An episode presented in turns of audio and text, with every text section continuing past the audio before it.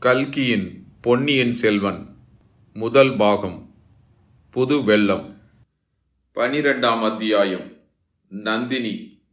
கொள்ளிடக்கரையில் படகில் ஏற்றி நாம் விட்டுவிட்டு வந்த வந்தியத்தேவன் குடந்தை ஜோதிடரின் வீட்டுக்கு அச்சமயம் எப்படி வந்து சேர்ந்தான் என்பதை சொல்ல வேண்டும் அல்லவா ஆழ்வார்க்கடியான் படகில் ஏறியதை ஆட்சேபித்த சைவ பெரியார் படகு நகரத் தொடங்கியதும் வந்தியத்தேவனை பார்த்து தம்பி உனக்காக போனால் போகிறது என்று இவனை ஏறவிட்டேன். ஆனால் ஓடத்தில் இருக்கும் வரையில் இவன் அந்த எட்டெழுத்து பெயரை சொல்லவே கூடாது. சொன்னால் இவனை இந்த கொள்ளிடத்தில் பிடித்து தள்ளிவிடச் சொல்லுவேன். ஓடக்காரர்கள் என்னுடைய ஆட்கள் என்றார். நம்பியடிகளே தங்களுடைய திருச்செவியில் விழுந்ததா என்று வந்தியத்தேவன் கேட்டான். இவர் ஐந்தெழுத்து பெயரை சொல்லாதிருந்தால் நானும் எட்டெழுத்து திருநாமத்தை சொல்லவில்லை என்றான் ஆழ்வார்க்கடியான். சாட்சாத் சிவபெருமானுடைய பஞ்சாட்சர திருமந்திரத்தை சொல்லக்கூடாது என்று இவன் யார் தடை செய்வதற்கு? முடியாது முடியாது. கற்றுணை பூட்டி கடலில் பாய்ச்சினும் நற்றுணையாவது நமச்சிவாயவே என்று சைவப்பெரியார் கம்பீர கர்ச்சனை செய்தார்.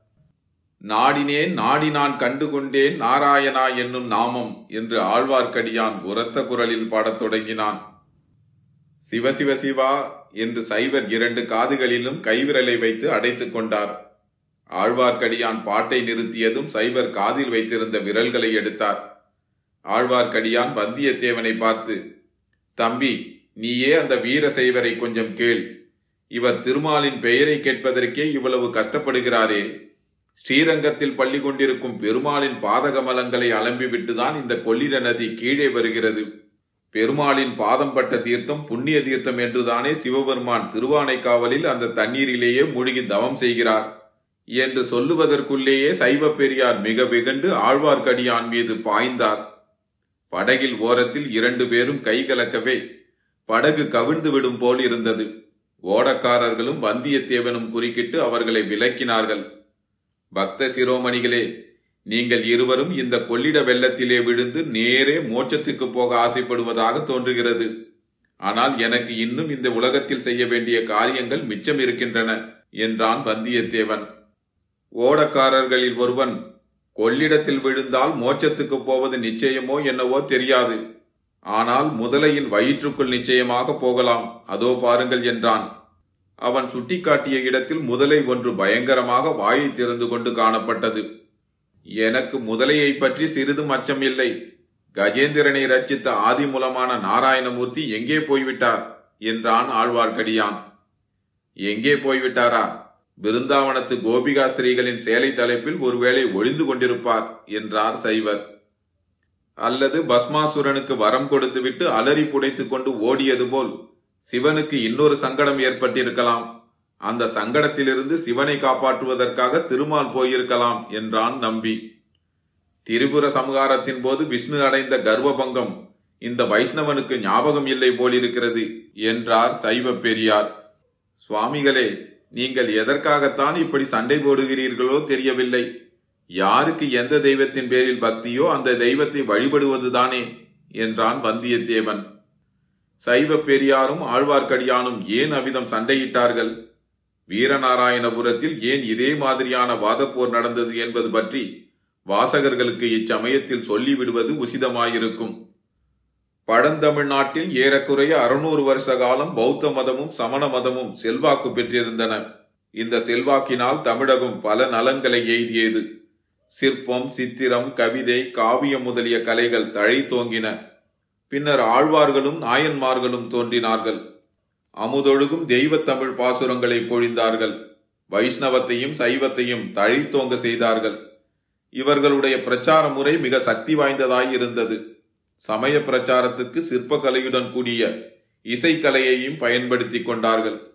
ஆழ்வார்களின் பாசுரங்களையும் மூவர் தேவார பண்களையும் தேவகானத்தை ஒத்த இசையில் அமைத்து பலர் பாடத் தொடங்கினார்கள். இந்த இசை பாடல்கள் கேட்போர் உள்ளங்களை பரவசப்படுத்தி பக்தி வெறியை ஊட்டின. ஆழ்வார்களின் பாடல் பெற்ற விஷ்ணு ஸ்தலங்களும் மூவரின் பாடல் பெற்ற சிவஸ்தலங்களும் புதிய சிறப்பையும் புனிதத்தன்மையையும் அடைந்தன. அதற்கு முன் செங்கல்லாலும் மரத்தினாலும் கட்டப்பட்டிருந்த ஆலயங்கள் புதுப்பித்து கற்றளிகளாக கட்டப்பட்டன. இந்த திருப்பணியை விஜயாலய சோழன் காலத்திலிருந்து சோழ மன்னர்களும் மன்னர் குடும்பத்தைச் சேர்ந்தவர்களும் வெகுவாக செய்து வந்தார்கள். அதே சமயத்தில் கேரள நாட்டில் ஒரு விசேஷ சம்பவம் நடந்தது. காலடி என்னும் இடத்தில் ஒரு மகான் அவதரித்தார். இளம் பிராயத்தில் அவர் உலகை துறந்து சன்னியாசியானார் வடமொழியில் உள்ள சகல சாஸ்திரங்களையும் படித்து கரை கண்டார். வேத உபனிஷதம் பகவத்கீதை பிரம்மசூத்திரம் இவற்றின் அடிப்படையில் அத்வைத வேதாந்த கொள்கையின் கொடியை நாட்டினார். வடமொழியில் பெற்றிருந்த வித்வத்தின் உதவியினால் பாரத தேசம் முழுவதும் திக்விஜயம் செய்து ஆங்காங்கே எட்டு அத்வைத மடங்களை ஸ்தாபனம் செய்தார். இவருடைய கொள்கையை அவலம்பித்த அத்வைத சந்நியாசிகள் நாடெங்கும் பரவிச் சென்றார்கள். இவ்விதம் தமிழ்நாட்டில் நாம் கதை நடந்த காலத்தில் அதாவது சுமார் ஆயிரம் வருஷங்களுக்கு முன்பு பெரியதொரு சமய கொந்தளிப்பு ஏற்பட்டிருந்தது. இந்த கொந்தளிப்பிலிருந்து தீங்கு தரும் அம்சங்கள் சிலவும் தோன்றி பரவின. வீர வைஷ்ணவர்களும் வீர சைவர்களும் ஆங்காங்கு முளைத்தார்கள். அவர்கள் கண்ட கண்ட இடங்களில் எல்லாம் சண்டையில் இறங்கினார்கள். இந்த வாத போர்களில் சில சமய அத்வைதிகளும் கலந்து கொண்டார்கள். சமய வாத போர்கள் சில சமயம் அடிதடி சண்டையாய் பரிணமித்தன. அந்த காலத்து சைவ வைஷ்ணவ போரை விளக்கும் அருமையான கதை ஒன்று உண்டு. ஸ்ரீரங்கத்து வைஷ்ணவர் ஒருவர் திருவானைக்காவல் ஆலய வெளிச்சுவரின் ஓரமாக போய்க் கொண்டிருந்தார். தலையில் திடீரென்று ஒரு கல் விழுந்தது. காயமாகி ரத்தம் கசிந்தது. வைஷ்ணவர் அண்ணாந்து பார்த்தார். கோபுரத்தில் ஒரு காக்கை உட்கார்ந்தபடியால் அந்த பழைய கோபுரத்தின் கல் இடிந்து விழுந்திருக்க வேண்டும் என்று அறிந்தார். உடனே அவருக்கு காயமும் வலியும் மறந்து போய் ஒரே குதூகலம் உண்டாகிவிட்டது. ஸ்ரீரங்கத்து வீர வைஷ்ணவ காக்காயே திருவானைக்காவல் சிவன் கோயிலை நன்றாக இடித்து தள்ளு என்றாராம். அந்த நாளில் இத்தகைய சமய வேற்றுமை மனப்பான்மை மிக பரவி இருந்தது. இதை தெரிந்து கொள்ளுதல் பின்னால் இந்த கதையை தொடர்ந்து படிப்பதற்கு மிக்க அனுகூலமாயிருக்கும். ஓடம் அக்கறை சென்றதும் சைவ பெரியார் ஆழ்வார்க்கடியானை பார்த்து நீ நாசமாய் போவாய் என்று கடைசி சாபம் கொடுத்துவிட்டு தம் வழியே போனார். வந்தியத்தேவனுடன் வந்த கடம்பூர் வீரன் பக்கத்தில் உள்ள திருப்பனந்தாளுக்கு சென்று குதிரை சம்பாதித்து வருவதாக சொல்லி போனான். ஆழ்வார்க்கடியானும் வந்தியத்தேவனும் ஆற்றங்கரையில் அரச மரத்தின் அடியில் உட்கார்ந்தார்கள். அந்த மரத்தின் விசாலமான அடர்ந்த கிளைகளில் நூற்றுக்கணக்கான பறவைகள் மதுரமான கலகலத்வனி செய்து கொண்டிருந்தன. வந்தியத்தேவனும் நம்பியும் ஒருவருடைய வாயை ஒருவர் பிடுங்கி ஏதாவது விஷயத்தை கிரகிக்க விரும்பினார்கள். முதலில் சிறிது நேரம் சுற்றி வளைத்து பேசினார்கள். ஏன் தம்பி கடம்பூர் மாளிகைக்கு என்னை அழைத்து போகாமல் விட்டுவிட்டு போனாயல்லவா? நான் போவதே பெரிய கஷ்டமாக போய்விட்டது நம்பிகளே. அப்படியா? பின் எப்படித்தான் போனாய்? ஒருவேளை போகவே இல்லையோ? போனேன் போனேன். ஒரு காரியத்தை உத்தேசித்து விட்டால் பின்வாங்கி விடுவேனா?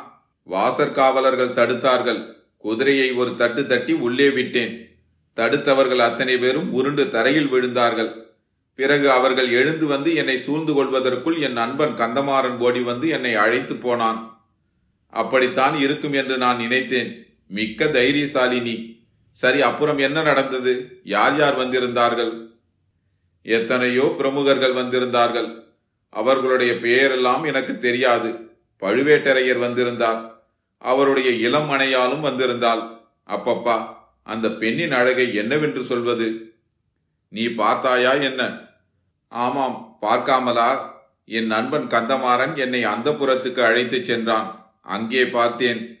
அவ்வளவு ஸ்திரீகளிலும் பழுவேட்டரையரின் இளையராணிதான் பிரமாத அழகுடன் விளங்கினாள்.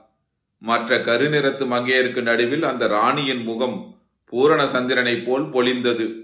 ரம்பை ஊர்வசி திலோத்தமை இந்திராணி சந்திராணி எல்லோரும் அவளுக்கு அப்புறம்தான். அடே அப்பா ஒரே அடியாக வர்ணிக்கிறாயே. பிறகு என்ன நடந்தது? குறவை கூத்து நடந்ததா? நடந்தது மிகவும் நன்றாக இருந்தது. அப்போது உம்மை நினைத்து கொண்டேன். எனக்கு கொடுத்து வைக்கவில்லை. அப்புறம் இன்னும் என்ன நடந்தது? வேல நாட்டம் நடந்தது. தேவராளனும் தேவராட்டியும் மேடைக்கு வந்து ஆவேசமாக ஆடினார்கள். சன்னதம் வந்ததா? ஏதாவது வாக்கு சொன்னார்களா? ஆஹா நினைத்த காரியம் கைகூடும். மழை பெய்யும். நிலம் விளையும் என்றெல்லாம் சன்னதக்காரன் சொன்னான். அவ்வளவுதானா? இன்னும் ஏதோ ராஜாங்க விஷயமாக சொன்னான். நான் அதையொன்றும் கவனிக்கவில்லை.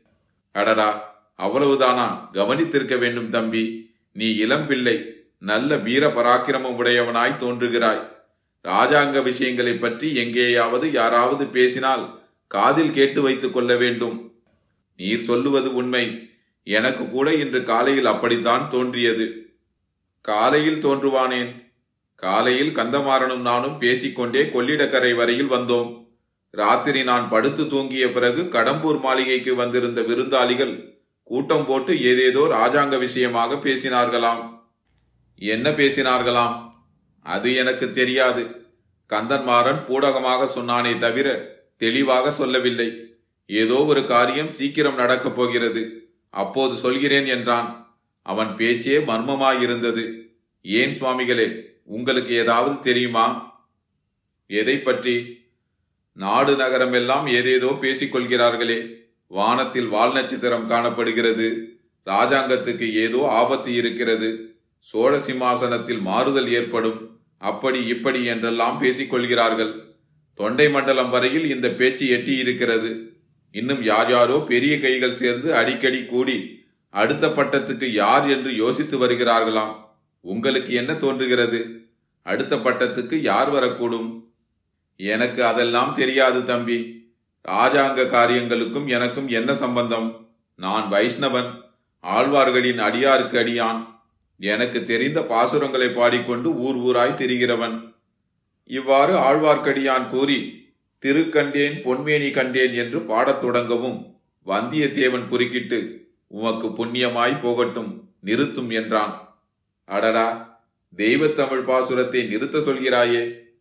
ஆழ்வார்க்கடியான் நம்பிகளே எனக்கு ஒரு சந்தேகம் உதித்திருக்கிறது. அதை சொல்லட்டுமா? நன்றாய் சொல்லு. தடியை தூக்கி கொண்டு அடிக்க வரமாட்டீரே. உன்னையா உன்னை அடிக்க என்னாலே முடியுமா? உம்முடைய வைஷ்ணவம் பக்தி ஊர்த்தவ புண்டரம் பாசுர பாடல் எல்லாம் வெறும் வேஷம் என்று சந்தேகிக்கிறேன். ஐயையோ இது என்ன பேச்சு? அபச்சாரம் அபச்சாரம். அபச்சாரமும் இல்லை உபச்சாரமும் இல்லை. உம்முடைய பெண்ணாசையை மறைப்பதற்காக இந்த மாதிரி வேஷம் போடுகிறீர். உம்மை போல் இன்னும் சிலரையும் நான் பார்த்திருக்கிறேன். பெண்ணாசை பித்து பிடித்து அலைகிறவர்கள். அப்படி என்னதான் பெண்களிடம் காண்கிறீர்களோ அதுதான் எனக்கு தெரியவில்லை. எனக்கு எந்த பெண்ணை பார்த்தாலும் வெறுப்பாகவே இருக்கிறது. தம்பி பெண் பித்து பிடித்து அலைகிறவர்கள் சிலர் உண்டு. ஆனால் அவர்களோடு என்னை சேர்க்காதே. நான் வேஷதாரி அல்ல. நீ அவ்விதம் சந்தேகிப்பது ரொம்ப தவறு. அப்படியானால் பல்லக்கில் வந்த அந்த பெண்ணிடம் ஓலை கொடுக்கும்படி என்னை ஏன் கேட்டீர்? அதிலும் இன்னொரு மனுஷன் மனம் புரிந்து கொண்ட பெண்ணிடம் மனதை செலுத்தலாமா? நீ கடம்பூர் மாளிகைக்கு வர வேண்டும் என்று சொன்னதும் அவளை பார்ப்பதற்குத்தானே இல்லை என்று சொல்ல வேண்டாம். இல்லை என்று சொல்லவில்லை. ஆனால் அதற்கு நீ கூறிய காரணம் தவறு. வேறு தகுந்த காரணம் இருக்கிறது. அது பெரிய கதை. குதிரை இன்னும் வரக்கானோம் அந்த கதையைத்தான் சொல்லுங்களேன் கேட்கலாம். கதை என்றால் கற்பனை கதை அல்ல. உண்மையாக நடந்த கதை. அதிசய வரலாறு. கேட்டால் திகைத்து போவாய். அவசியம் சொல்லத்தான் வேண்டுமா? இஷ்டம் இருந்தால் சொல்லுங்கள். ஆம் சொல்லுகிறேன். கொஞ்சம் எனக்கு அவசரமாக போக வேண்டும். இருந்தாலும் சொல்லிவிட்டு போகிறேன். மறுபடியும் உன்னிடம் ஏதாவது உதவி கோரும்படி இருந்தாலும் இருக்கும். அப்போது தட்டாமல் செய்வாய் அல்லவா? நியாயமாயிருந்தால் செய்வேன். உங்களுக்கு இஷ்டமில்லாவிட்டால் ஒன்றும் சொல்ல வேண்டாம். இல்லை இல்லை உன்னிடம் கட்டாயம் சொல்லியே தீர வேண்டும். அந்த இரணியாசுரன் பழுவேட்டரையரின் இளம் மனைவி இருக்கிறாளே. நான் ஓலை கொண்டு போகச் சொன்னேனே. அவள் பெயர் நந்தினி. அவளுடைய கதையை நீ கேட்டால் ஆச்சரியப்பட்டு போவாய். உலகில் இப்படியும் அக்கிரமம் உண்டா என்று பொங்குவாய். இந்த முன்னுரையுடன் ஆழ்வார்க்கடியான் நந்தினியை பற்றி கதையை ஆரம்பித்தான். ஆழ்வார்க்கடியான் பாண்டிய நாட்டில் வைகை நதிக்கரையில் ஒரு கிராமத்தில் பிறந்தவன். அவனுடைய குடும்பத்தார் பரம பக்தர்களான வைஷ்ணவர்கள். அவனுடைய தந்தை ஒரு நாள் நதிக்கரையில் உள்ள நந்தவனத்திற்கு போனார். அங்கே ஒரு பெண் குழந்தை அனாதையாக கிடப்பதை கண்டார். குழந்தையை எடுத்துக்கொண்டு வீட்டுக்கு வந்தார். குழந்தை கலையாகவும் அழகாகவும் இருந்தபடியால் குடும்பத்தார் அன்புடன் போற்றி காப்பாற்றினார்கள். நந்தவனத்தில் அகப்பட்டபடியால் நந்தினி என்று குழந்தைக்கு பெயரிட்டார்கள். ஆழ்வார்க்கடியான் அப்பெண்ணை தன் தங்கை என்று கருதி பாராட்டி வந்தான். நந்தினிக்கு பிராயம் வளர்ந்து வந்தது போல் பெருமாளிடம் பக்தியும் வளர்ந்து வந்தது. அவள் மற்றொரு ஆண்டாளாகி பக்தர்களை எல்லாம் ஆட்கொள்ளப் போகிறாள் என்று அக்கம் பக்கத்தில் உள்ளவர்கள் நம்பினார்கள். இந்த நம்பிக்கை ஆழ்வார்க்கடியானுக்கு அதிகமாய் இருந்தது. தந்தை இறந்த பிறகு அப்பெண்ணை வளர்க்கும் பொறுப்பை இவனே ஏற்றுக்கொண்டான். இருவரும் ஊர் ஊராக சென்று ஆழ்வார்களின் பாசுரங்களை பாடி வைஷ்ணவத்தை பரப்பி வந்தார்கள். நந்தினி துளசி மாலை அணிந்து பக்தி பரவசத்துடன் பாசுரம் பாடியதை கேட்டவர்கள் மதிமயங்கி போனார்கள். ஒரு சமயம் ஆழ்வார்க்கடியான் திருவேங்கடத்திற்கு யாத்திரை சென்றான். திரும்பி வர காலதாமதமாகிவிட்டது. அப்போது நந்தினிக்கு ஒரு விபரீதம் நேர்ந்துவிட்டது. பாண்டியர்களுக்கும் சோழர்களுக்கும் இறுதி பெரும்போர் மதுரைக்கு அருகில் நடந்தது. பாண்டியர் சேனை சர்வநாசமடைந்தது. வீரபாண்டியன் உடம்பெல்லாம் காயங்களுடன் போர்க்களத்தில் விழுந்திருந்தான். அவனுடைய அந்தரங்க ஊழியர்கள் சிலர் அவனை கண்டுபிடித்து எடுத்து உயிர் தப்புவிக்க முயன்றார்கள். இரவுக்கிரவே நந்தினியின் வீட்டில் கொண்டு வந்து சேர்த்தார்கள். பாண்டியனுடைய நிலைமையைக் கண்டு மனமிறங்கி நந்தினி அவனுக்கு பணிவிடை செய்தாள். ஆனால் சீக்கிரத்தில் சோழ வீரர்கள் இதை கண்டுபிடித்து விட்டார்கள். நந்தினியின் வீட்டை சூழ்ந்து கொண்டு உட்புகுந்து வீரபாண்டியனை கொன்றார்கள். அங்கிருந்த நந்தினியின் அழகைக் கண்டு மோகித்து பழுவேட்டரையர் அவளை சிறைபிடித்துக் கொண்டு போய்விட்டார். இது மூன்று வருஷத்துக்கு முன்னால் நடந்தது. பிறகு ஆழ்வார்க்கடியான் நந்தினியை பார்க்கவே முடியவில்லை. அன்று முதல் ஒரு தடவையேனும் நந்தினியை தனியே சந்தித்து பேசவும் அவள் விரும்பினால் அவளை விடுதலை செய்து கொண்டு போகவும் ஆழ்வார்க்கடியான் முயன்று கொண்டிருக்கிறான். இதுவரையில் அம்முயற்சியில் வெற்றி பெறவில்லை. இந்த வரலாறை கேட்ட வந்தியத்தேவனுடைய உள்ளம் உருகிவிட்டது. கடம்பூர் மாளிகையில் பல்லக்கில் இருந்தது நந்தினி இல்லை என்றும் இளவரசன் மதுராந்தகன் என்றும் ஆழ்வார்க்கடியானிடம் சொல்லிவிடலாமா என்று ஒரு கணம் யோசித்தான். பிறகு ஏதோ ஒன்று மனத்தில் தடை செய்தது. ஒருவேளை இந்த கதை முழுவதும் ஆழ்வார்க்கடியானின் கற்பனையோ என்று தோன்றியது. ஆகையால் கடம்பூர் மாளிகையில் தான் அறிந்து கொண்ட ரகசியத்தை சொல்லவில்லை. அப்போது சற்று தூரத்தில் கடம்பூர் வீரன் குதிரையுடன் வந்து கொண்டிருந்தான். தம்பி எனக்கு நீ உதவி செய்வாயா? என்று ஆழ்வார்க்கடியான் கேட்டான். நான் என்ன உதவி செய்ய முடியும்? பழுவேட்டரையர் இந்த சோழ பேரரசையே ஆட்டுவிக்கும் ஆற்றல் உடையவர். நானோ ஒரு செல்வாக்குமில்லாத தன்னந்தனியால் என்னால் என்ன செய்ய முடியும்? என்று வந்தியத்தேவன் ஜாக்கிரதையாகவே பேசினான். பிறகு நம்பிகளே ராஜாங்க காரியங்களை பற்றி உமக்கு ஒன்றுமே தெரியாது என்றா சொல்கிறீர்கள்? சுந்தர சோழ மகாராஜாவுக்கு ஏதாவது நேர்ந்துவிட்டால் அடுத்த பட்டத்துக்கு உரியவர் யார் என்று உங்களால் சொல்ல முடியாதா? என்றான். இப்படி கேட்டுவிட்டு அடியானுடைய முகபாவத்தில் ஏதாவது மாறுதல் ஏற்படுகிறதா? என்று வந்தியத்தேவன் ஆவலுடன் பார்த்தான். லவலேசமும் மாறுதல் ஏற்படவில்லை. அதெல்லாம் எனக்கு என்ன தெரியும் தம்பி? குழந்தை ஜோசியரை கேட்டால் ஒருவேளை சொல்வார் என்றான் நம்பி. ஓஹோ குழந்தை ஜோதிடர் உண்மையிலேயே அவ்வளவு கெட்டிக்காரர் தானா? அசாத்திய கெட்டிக்காரர். ஜோதிடமும் பார்த்து சொல்வார் மனதை அறிந்தும் சொல்வார். உலக விவகாரங்களை அறிந்து அதற்கேற்பவும் ஆருடம் சொல்வார். அப்படியானால் அவரை பார்த்துவிட்டு போக வேண்டியதுதான் என்று வந்தியத்தேவன் மனதில் தீர்மானித்துக் கொண்டான். ஆதி காலத்திலிருந்து மனித குலத்துக்கு வருங்கால நிகழ்ச்சிகளை அறிந்து கொள்வதில் பிரேமை இருந்து வருகிறது. அரசர்களுக்கும் அந்த பிரேமை உண்டு ஆண்டிகளுக்கும் உண்டு. முற்றும் திறந்த முனிவர்களுக்கும் உண்டு இல்லறத்தில் உள்ள ஜனங்களுக்கும் உண்டு. அறிவிற் சிறந்த மேதாவிகளுக்கும் உண்டு மூடமதியினர்களுக்கும் உண்டு. இத்தகைய பிரேமை நாடு நகரங்களை கடந்து பல அபாயங்களுக்கு துணிந்து அரசாங்க அந்தரங்க பணியை நிறைவேற்றுவதற்காக பிரயாணம் செய்து கொண்டிருந்த நம்முடைய வாலிப வீரனுக்கும் இருந்ததில் ஆச்சரியம் இல்லை அல்லவா